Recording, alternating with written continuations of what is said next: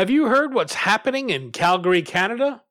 Home to some of the world's best researchers and innovators in life sciences, Calgary is advancing healthcare solutions to solve global challenges. Calgary's dedication to the life sciences sector is evident in its labs, hospitals, schools, and the minds of its people, with its top institutions producing internationally recognized research and more than 110 life science companies backed by a highly skilled pool of talent, the life sciences sector is accelerating innovation in Calgary. If you're a bright mind or a bright company, Calgary is just the place for you.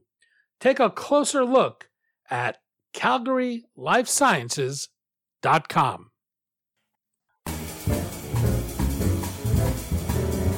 I'm Daniel Levine, and this is the Bio Report.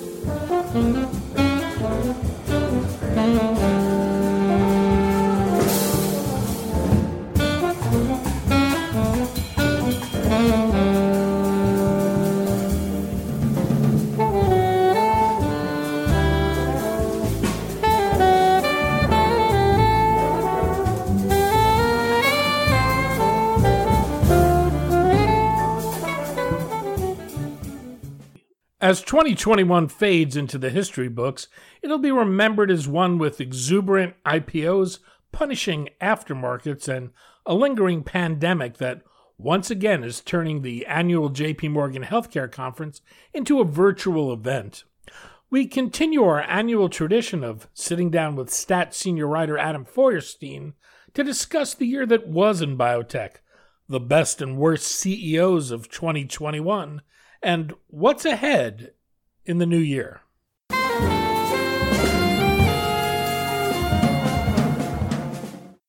Adam, thanks for joining us.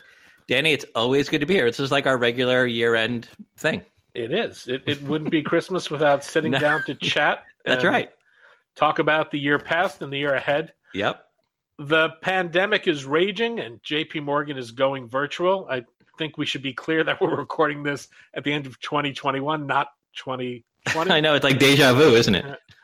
um, boatloads of money going into biotech this year, and yet the major biotech indices are down sharply from their highs. What kind of a year will 2021 be remembered as for biotech?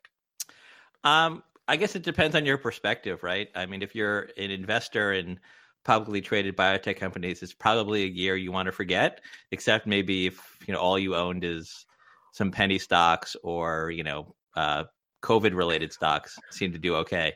They did um, but everything everything else did awful. So so from that perspective, it was a bad year. I mean, from a you know from a from kind of a industry wise. You know, if you kind of step away from the investment side, you know, I guess it was an okay year. It wasn't I don't think it was like a year that will stand out in anyone's mind. Um, but you know, it was uh, there was maybe some steady progress on various on various projects. You broke from tradition this year and said you were not naming a worse biopharma CEO for 2021, but instead named 10. Why is that? Because it, was just a good year for bad bumper, CEOs. Bumper you know, it's like why why pick one when you can pick ten? uh, we're not going to run through the list, but I, I, did want to talk about the one CEO who made the list who's a non biopharma CEO. That's Cathie Wood, founder, CEO, and CIO of ARK Investment. Why yeah. Wood? Yeah, you know, I was trying to think of a way that I wanted to sort of encapsulate some of the things I think that were um, bad or detrimental to the sector this year.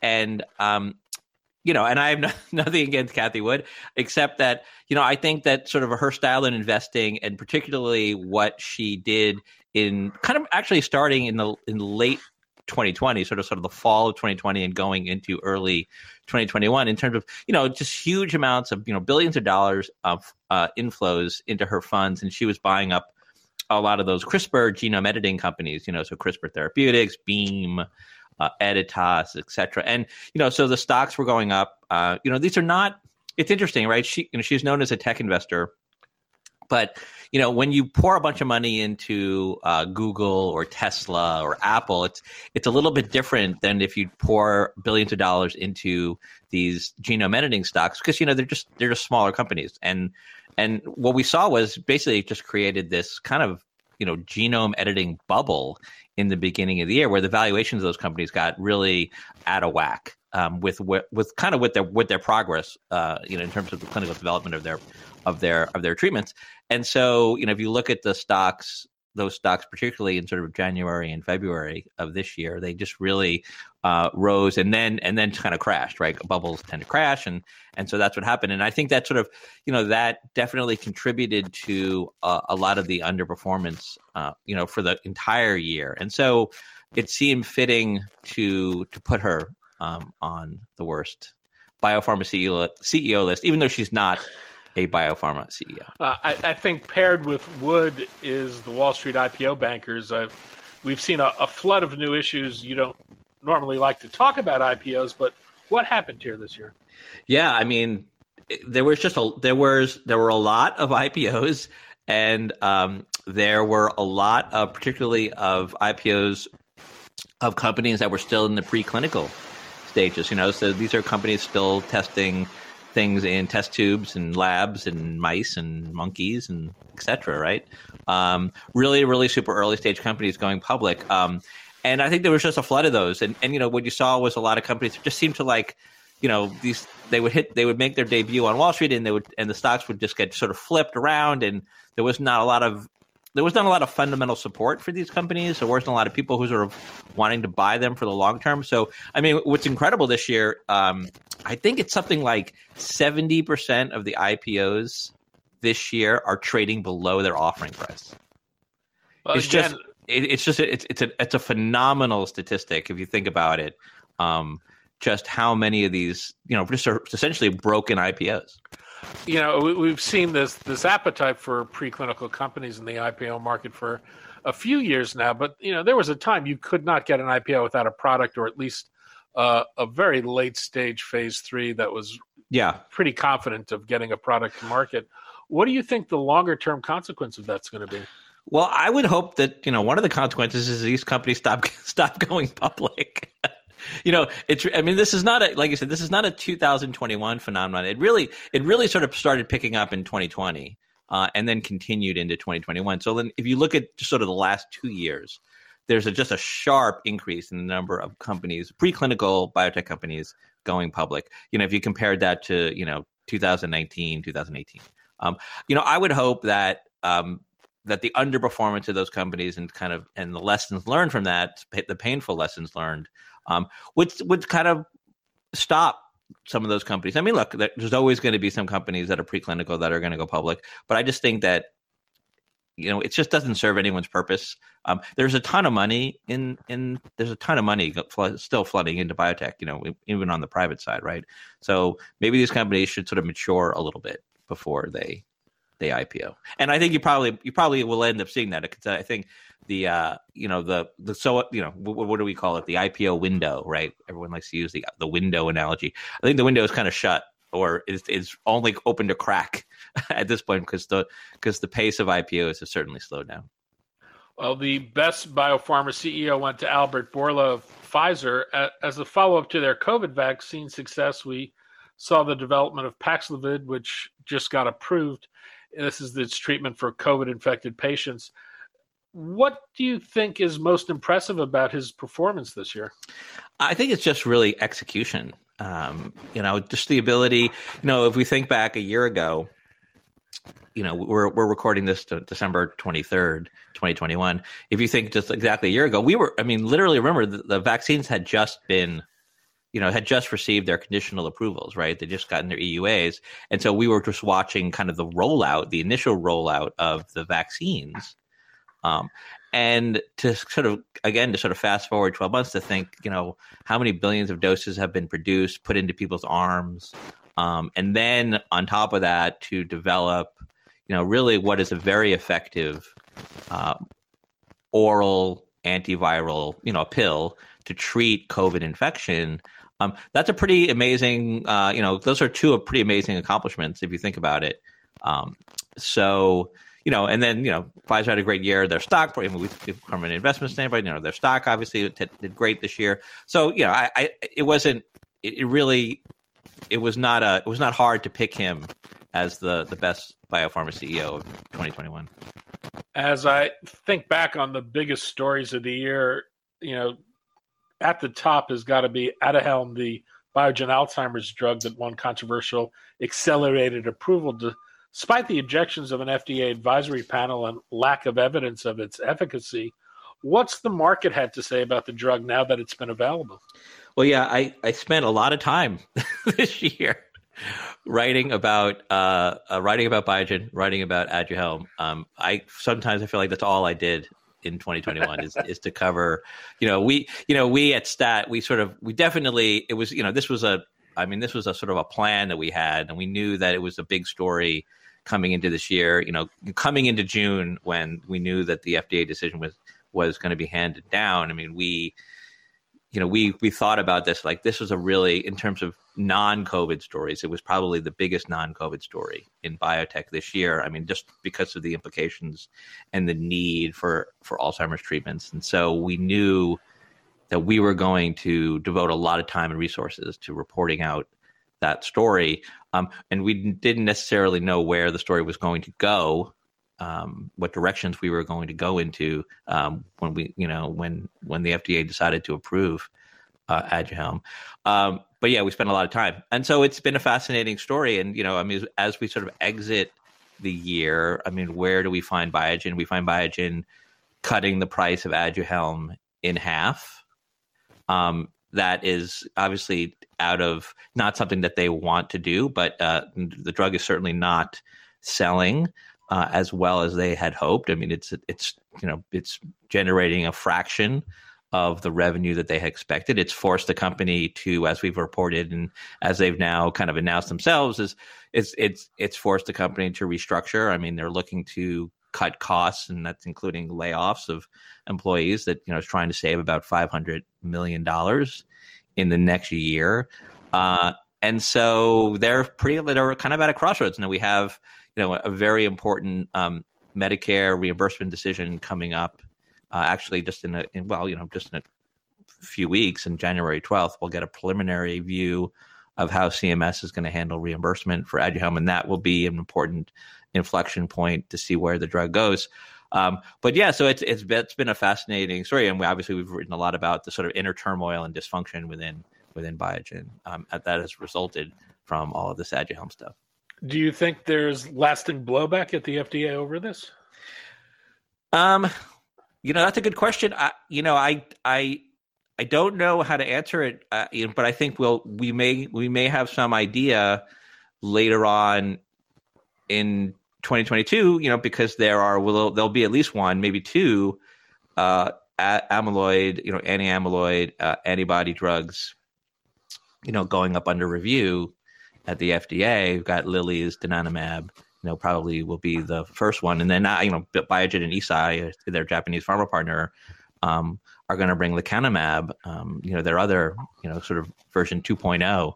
Um, uh, they're going to bring that in front of the FDA too. So we'll see how the FDA um, reviews those and whether uh, they take uh, a more conservative stance um, or whether sort of the Aduhelm approval set this precedent and that's the precedent that they'll follow. So I think that'll be really interesting to see both how you know what the FDA does and then sort of how the how the market accepts um, those drugs. Joe Biden has picked former FDA Chairman Robert Califf as his choice to once again lead the FDA. He's a cardiologist by training. He's got strong ties to pharma. During his confirmation he told Bernie Sanders that drug prices are way too high in this country uh, I'm not sure how meaningful that is since the FDA doesn't regulate drug pricing, but what do you think Califf will mean for the industry? Uh, I think it's probably business as usual. Uh, you know, I think he's somebody who, you know, he, he look, he's he's been an, an, academic. He's an academic scientist. He's been in industry before. Uh, so I think it's somebody that um, biopharma um, is a known quantity. I guess I would put it uh, and so someone that they're probably comfortable with. Um, you know, the FDA faces a lot of challenges. I mean, it's been rough. It's kind of been rough sledding. You know, and and you know, with COVID and everything, we know why. Um, so you know, I don't know if there's going to be any sort of major changes um, under Califf. He's not. I don't see him as sort of like some kind of like bomb thrower. necessarily. Uh, I don't think anybody sort of anticipates that.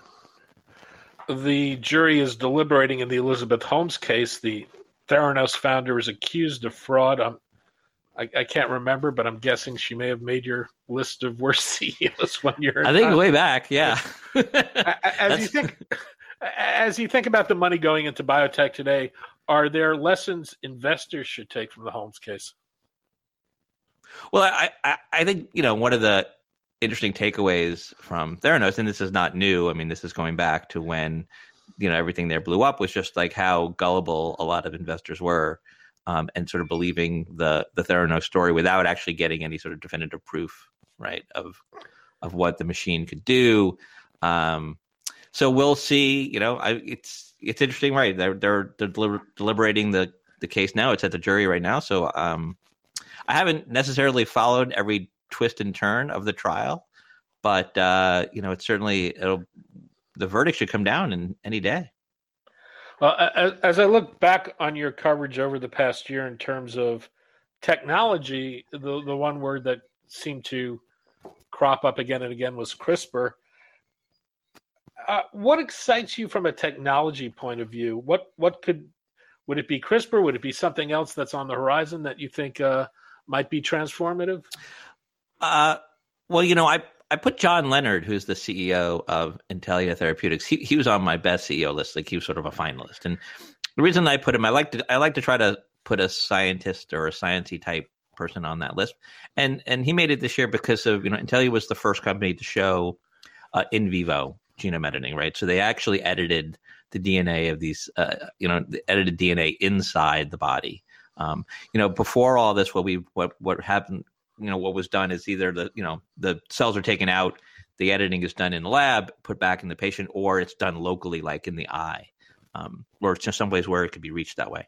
Um, so it was pretty it's kind of a pretty milestone achievement to be able to show that you can actually edit the cells inside um, the body. And that's so that's that was i think that was one of the bigger scientific advances of 2021 so, and I think it points to a really interesting future because of, of diseases that you can reach and things that you can do with it. You know, and there's all kinds of different, you know, there's all these different, I mean, I call them flavors of of CRISPR or genome editing that are that are that are right now kind of undergoing. Still very early right? Still in the labs um, still being tested in animals. But i think um, what we'll see next year is we'll start to see some of those data uh, in in people in, in patients. And so um, i think right now a lot of people think of CRISPR, and some to some extent I do too. Just think of it as kind of this monolithic technology, but there are a lot of different ways to go about the genome editing, uh, and uh, we'll we'll start to see you know the advantages and disadvantages of each of these different technologies within kind of the broader um, genome editing or CRISPR umbrella. As I mentioned at the top, JP Morgan's going virtual once again this year because of COVID concerns.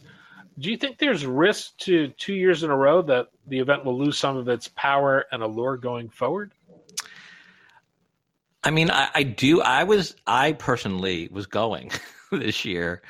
Uh, and you know, we had we definitely at that we had decided that we were stepping back because we didn't think it was going to be as big of a year, even if it it did happen in person, uh, because of all the COVID risks and everything. And so, uh, we were only sending a single person, and so that that person was me. And usually we'll have like a whole team of people go out.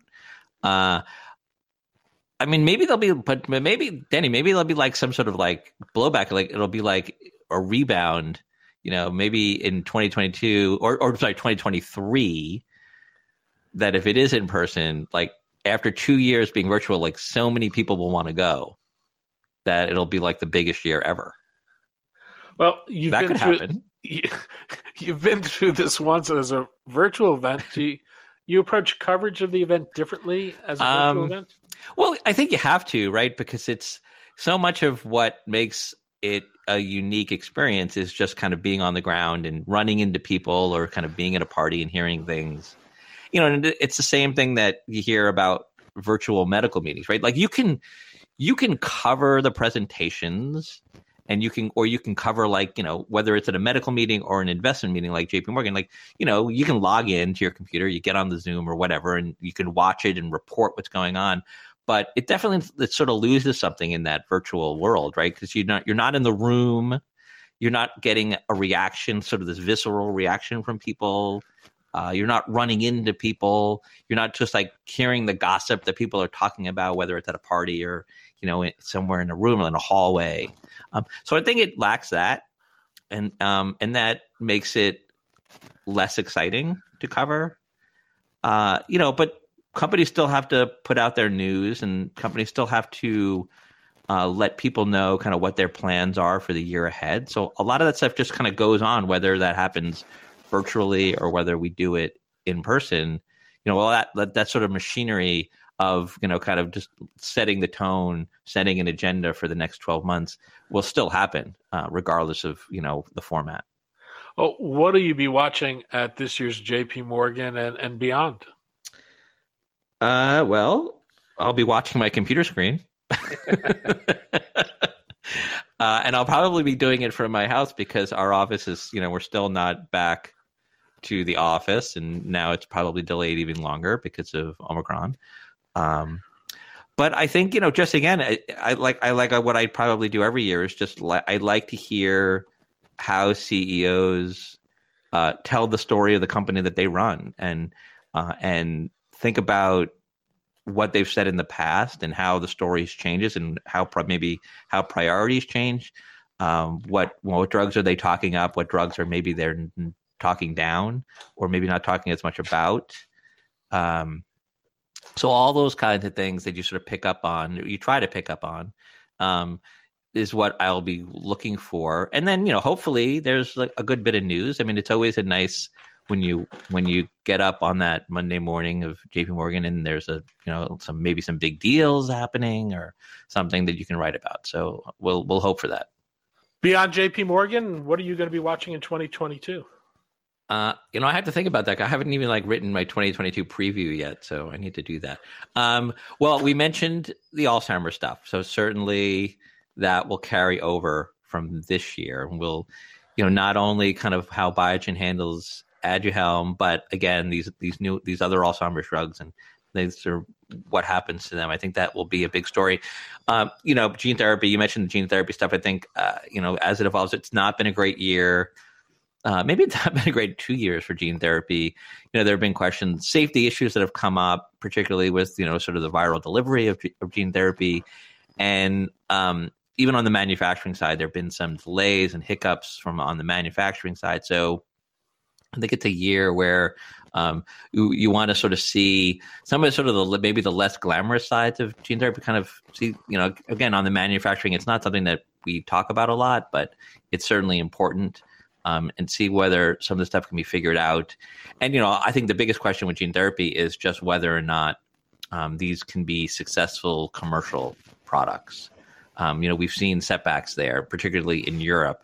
Um, now, the U.S. should be a little bit more permissive um, in terms of pricing and and reimbursement. But uh, we really need to see, you know, if you think about gene therapy, um, you know, just still relatively only just a handful of them on the market, and so we don't really know whether what that business model is going to look like. So I think that's one thing that I will certainly be looking out for. Adam Feuerstein, senior writer for Stat News. Adam, thanks as always. Thanks for having me, Danny.